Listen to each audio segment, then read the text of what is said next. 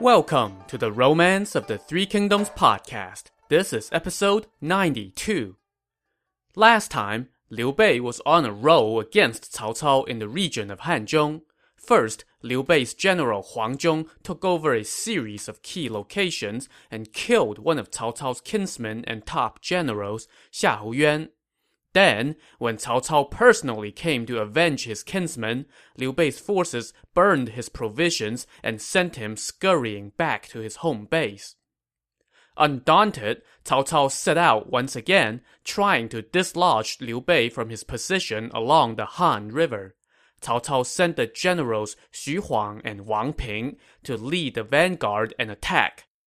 When they arrived at the river, Xu Huang, the commander, ordered his troops to cross the river and line up in battle formation, but Wang Ping, his second in command, disagreed. If we cross the river, what will we do if we need to retreat quickly? Wang Ping asked, pointing out that once they cross over to the other side, they will have their backs against the river, which was not a very strategically sound place to be. Xu Huang, however, was not swayed.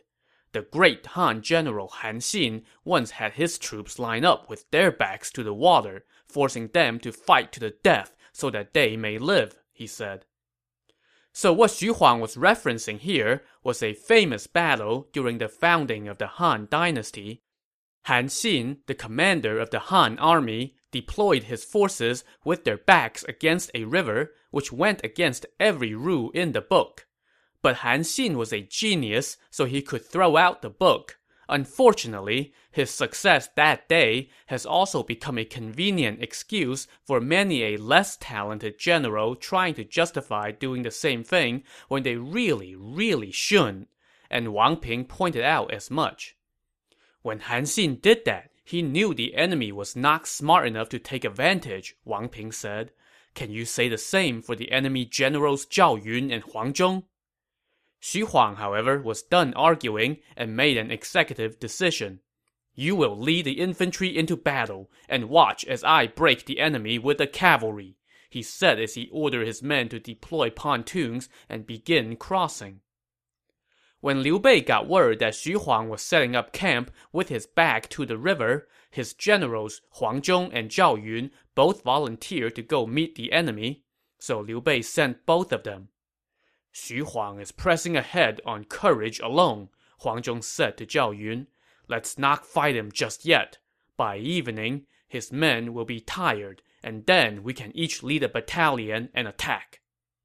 Zhao Yun agreed, so they each led a battalion and set up barricades. Xu Huang's army began to challenge for combat at sunrise, but from dawn to dusk, the Shu troops made no movement. Now Xu Huang sent his archers forward to fire at the Shu camp. Seeing this, Huang Zhong said to Zhao Yun, Xu Huang must be preparing to fall back. Let's get ready to strike. He had barely finished speaking when word arrived that the rear of Xu Huang's army was indeed moving out. Now, the Shu army let loose with its war drums and battle cries as Huang Zhong dashed out from the left and Zhao Yun charged forth from the right, the pincer attack crushed Xu Huang's army, and as Xu Huang fled, countless of his soldiers were forced into the Han River and drowned, just as his second in command Wang Ping had feared. Xu Huang himself managed to slip away and run back to camp on the other side of the river. As soon as he got back to camp, however, he chewed out Wang Ping. Why did you not come help me when you saw my troops were in trouble? Xu Huang said angrily. If I had, then this camp would not be here now, Wang Ping said. Sir, I advised you against going, but you refused to listen. That is why you lost. Well, Xu Huang was in a sour mood, and he did not need this I told you so from Wang Ping. He went so far as to threaten to execute Wang Ping. And here's a lesson to you. If you threaten to kill an officer, actually follow through instead of just making a hollow threat because that very night, Wang Ping said, the heck with this, and led the troops under his own command in an uprising. They set Xu Huang's camp on fire, and in the chaos, Xu Huang was forced to abandon camp and flee. Wang Ping then crossed the river and surrendered to Liu Bei, whereupon he shared all his knowledge of the geography around the Han River, and Liu Bei was delighted. Now that I have you, I have no doubt that I will take Hanzhong, Liu Bei said as he appointed Wang Ping to assisting general and army guide. Meanwhile, Xu Huang ran back to see Cao Cao and told him that Wang Ping betrayed him and surrendered to Liu Bei. This only added to Cao Cao's already mounting aggravation, and he now personally led his army toward the Han River to take back his camp. Fearing that he would be outnumbered and trapped on the wrong side of the river, Liu Bei's general Zhao Yun decided to fall back to the west side of the river, and the two armies now stared at each other from opposite banks. As Liu Bei and Zhuge Liang scouted out the area, Zhuge Liang noticed that there was a dirt mound upstream that was big enough to hold about a thousand men. This gave him an idea.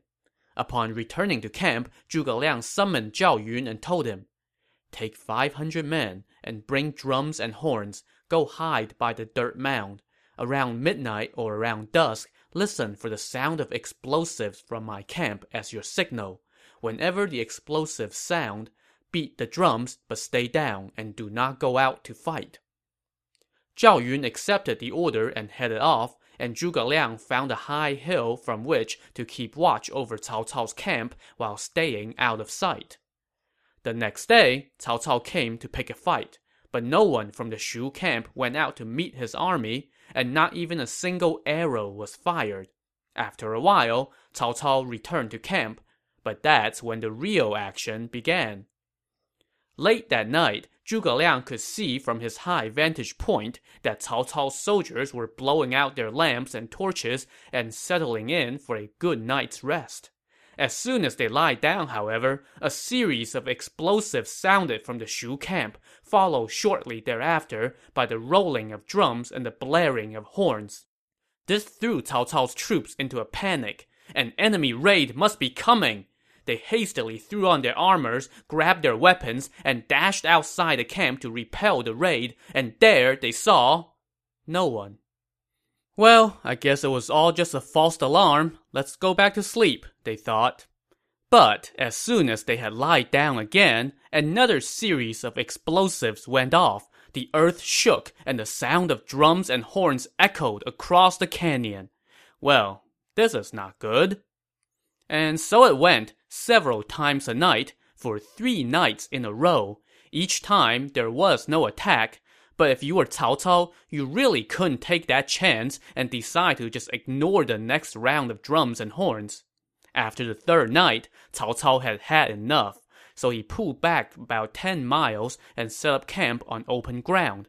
At least now, he could get a decent night's sleep. When Zhuge Liang saw this, he smiled and said, Cao Cao may know military strategy, but he does not understand the art of deception. Zhuge Liang then asked Liu Bei to personally lead troops across the river and set up camp with his back to the water. But wait, wasn't that the enemy's mistake? Liu Bei asked Zhuge Liang what he was up to, and Zhuge Liang whispered a few things in his ear, because Zhuge Liang likes to move in mysterious ways. When Cao Cao saw Liu Bei camping out with his back to the river, he grew suspicious. Surely, Liu Bei and Zhuge Liang couldn't be that dumb, right? He decided to not wait around and find out. Instead, he sent a message to Liu Bei, challenging him to battle. Zhuge Liang promptly accepted on his lord's behalf and said, We'll see you tomorrow. So the next day, the two sides met midway in front of the Five Boundaries Mountain and lined up for battle. Cao Cao sat atop his horse under his command banner, flanked by two rows of dragon and phoenix standards. After the war drums had rolled for three rounds, Cao Cao demanded to speak to Liu Bei. Liu Bei rode out, accompanied by Liu Feng, Meng Da, and a group of other officers from the Riverlands. Pointing at Liu Bei with his whip, Cao Cao scolded him. Liu Bei, you ungrateful, dishonorable traitor of the court! I am a member of the House of Han, Liu Bei shot back. By imperial edict, I have been ordered to bring the traitor to justice. You killed the empress, made yourself king, and commandeered the imperial carriage. If that is not treason, then what is? Cao Cao was like, I don't have to stand here and listen to this. I am the king of Wei. So he sent the general Xu Huang out to fight. Xu Huang was greeted by Liu Bei's adopted son, Liu Feng, while Liu Bei himself rode back into his own lines. Liu Feng was no match for Xu Huang, who was one of Cao Cao's best warriors, so he turned and fled. Seizing the momentum, Cao Cao told his troops, Whoever captures Liu Bei will be the lord of the riverlands. With that juicy carrot dangling in front of them, Cao Cao's men roared and charged across the battlefield. The Shu soldiers turned and fled toward the Han River, abandoning their camp and littering the road with their horses and weapons. Pretty soon, Cao Cao's soldiers were busy fighting amongst themselves for booty instead of fighting the enemy. When he saw this, Cao Cao hurriedly ordered his men to ring the gong and signal retreat. But we are about to capture Liu Bei, his officers said. Why does your highness signal retreat? I was already suspicious when I saw the Shu army camp with its back to the river, Cao Cao explained. Now they are leaving behind so many horses and weapons. That makes it even more suspicious. We must fall back, now. Do not take any spoils. Cao Cao was so serious about this that he sent out word that anyone who dared to pick up so much as a single piece of booty would be executed, and that the army was to retreat with all possible haste. But it was too late. Before Cao Cao's army could turn around, Zhuge Liang had raised a flag. Liu Bei now turned his troops around and charged. He was joined by a battalion on the left, led by Huang Zhong, and another battalion on the right, led by Zhao Yun. This three-pronged assault put Cao Cao's troops to flight, and Zhuge Liang ordered his soldiers to pursue through the night. Cao Cao now ordered his troops to head toward his home base at the city of Nanzheng but he was in for a nasty surprise. So a couple episodes ago, we mentioned that Zhuge Liang had sent the old general Yan Yan to go defend the key location of Langzhong in place of the generals Zhang Fei and Wei Yan. Well, that happened, and Zhang Fei and Wei Yan were then freed up to lead separate armies to come join the fight here. But along the way, they first took advantage of Cao Cao's absence to sack the city of Nanzheng. And now, Cao Cao was being pursued on five sides, three from behind and two from in front. A panicked Cao Cao now turned and fled toward Yangping Pass. Liu Bei and his army now advanced to the newly conquered city of Nanzheng. After doing the usual round of handshaking to reassure the locals that they would not be massacred, Liu Bei asked Zhuge Liang, Why did Cao Cao lose so quickly this time? Hmm, Cao Cao is suspicious by nature, Zhuge Liang replied. Even though he knows how to wage war, paranoia leads to many defeats, so I used decoys to defeat him. Now that Cao Cao has retreated to Yangping Pass, he is completely isolated, Liu Bei said. How do you plan to repel him? I've got it all mapped out, Zhuge Liang said. He then sent Zhang Fei and Wei Yan to each lead an army to cut off Cao Cao's supply lines, while ordering Huang Zhong and Zhao Yun to each lead an army to go set fire to the mountains around Yangping Pass. Holed up inside Yangping Pass, Cao Cao sent out scouts to assess the situation, and they reported back that the Shu army had blocked off all the back roads and set fire to all the woods. This puzzled Cao Cao, but he did not have time to dwell on it, as word soon came that Zhang Fei and Wei Yan were raiding his provisions. Who dares to go fight Zhang Fei? Cao Cao asked.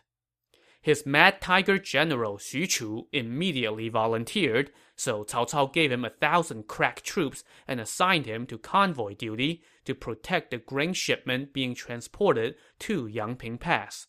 The officer in charge of the shipment welcomed Xu Chu with relief. If you hadn't come, General, this grain would not make it to Yangping Pass, the officer said as he presented Xu Chu with wine and meat as a welcome gift. Unfortunately, Xu Chu kind of took things a little too far and availed himself of a little too much wine. Then, totally ignoring the safe blood alcohol level for convoy duty, Xu Chu ordered the procession to continue. But it's getting late, and the terrain ahead is treacherous, the delivery officer said. We should not try to cross now. I am the equal of 10,000 men, a buzzing Xu Chu said. What do I have to fear? Tonight, with the moonlight, is perfect for moving these provisions. So Xu Chu rode out in front, leading the convoy ahead. After nine o'clock that night, just as they were traveling, drums and horns blared from the hills, and an army blocked their path, led by none other than Zhang Fei.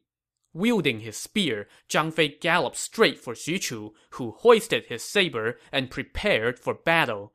But hey, guess which one of them got totally hammered earlier?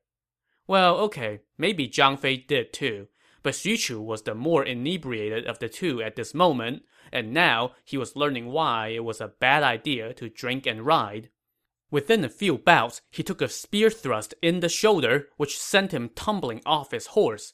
Fortunately for him, the wound was not too serious, and his men helped him up and they ran for their lives, while Zhang Fei helped himself to their provisions. So Xu Chu limped back to see Cao Cao, having totally botched convoy duty. But everybody knows that Cao Cao loves Mad Tiger way too much to really punish him. Instead of threats of execution, Cao Cao just sent Xu Chu off for medical attention, while he personally mobilized his troops to go meet Liu Bei and settle this thing. When the two sides lined up, Liu Bei sent out his adopted son Liu Feng to challenge for battle, and this drew Cao Cao's ire. You sandal peddler! he cursed Liu Bei. How dare you keep sending out your fake son to fight? If my little yellow beard son Cao Zhang were here, he would cut your fake son to pieces. Liu Feng, who was probably carrying a chip on his shoulder as the adopted son anyway, did not take too kindly to the slight. He wielded his spear and galloped toward Cao Cao. Cao Cao told Xu Huang to go take care of this little punk, and soon Liu Feng turned and fled. Cao Cao now ordered his troops to give chase, but suddenly, explosives sounded from all over the Shu army's camp, followed by the sound of drums and horns. And by now, Cao Cao was probably panicking every time he heard explosives followed by drums and horns, so he quickly ordered retreat. His soldiers, too, were mindful of all their recent setbacks, and they trampled each other trying to run back to Yangping Pass. Liu Bei's forces chased Cao Cao's troops all the way to the pass, whereupon they set fire to the east and south gates while making lots of ruckus at the west and north gates. Cao Cao was forced to abandon the pass and flee, with the Shu army hot on his tail. Just as he was running, he was cut off in front by a battalion led by Zhang Fei, pursued from behind by Zhao Yun, and attacked from the side by Huang Zhong. The result was not pretty, and Cao Cao was routed and fled under the protection of his officers. No sooner had they arrived at the border of Xie Gorge did they see a dust cloud ahead as an army approached. If this is an enemy ambush, then I am done for, Cao Cao said in a panic. But when the army got closer, Cao Cao saw that it was led by his second son, Cao Zhang. So this is the kid that Cao Cao was calling Little Yellowbeard earlier in the day. Ever since he was a kid, Cao Zhang had been skilled at riding and archery. He was also uncommonly strong, so strong that he could tame ferocious beasts with his bare hands. Despite Cao Zhang's impressive attributes, however, Tiger Dad Cao Cao had often nagged him, saying, You prefer archery and horse riding to studying. What is the worth of being a common fighter? But to that, Cao Zhang answered, A man of action ought to be like the great generals of yore, winning glory in the desert and leading hundreds of thousands of men as they traverse the empire. I could not stand being a scholar. And whenever Cao Cao asked his sons what their ambitions were, Cao Zhang always answered, To be a general. And what do you think that means? Cao Cao would ask. It means strapping on the hard shell of armor and hefting the pointed weapon, Cao Zhang would answer. It means facing danger without looking back, leading my men by taking the lead, making rewards unstinting and punishments true.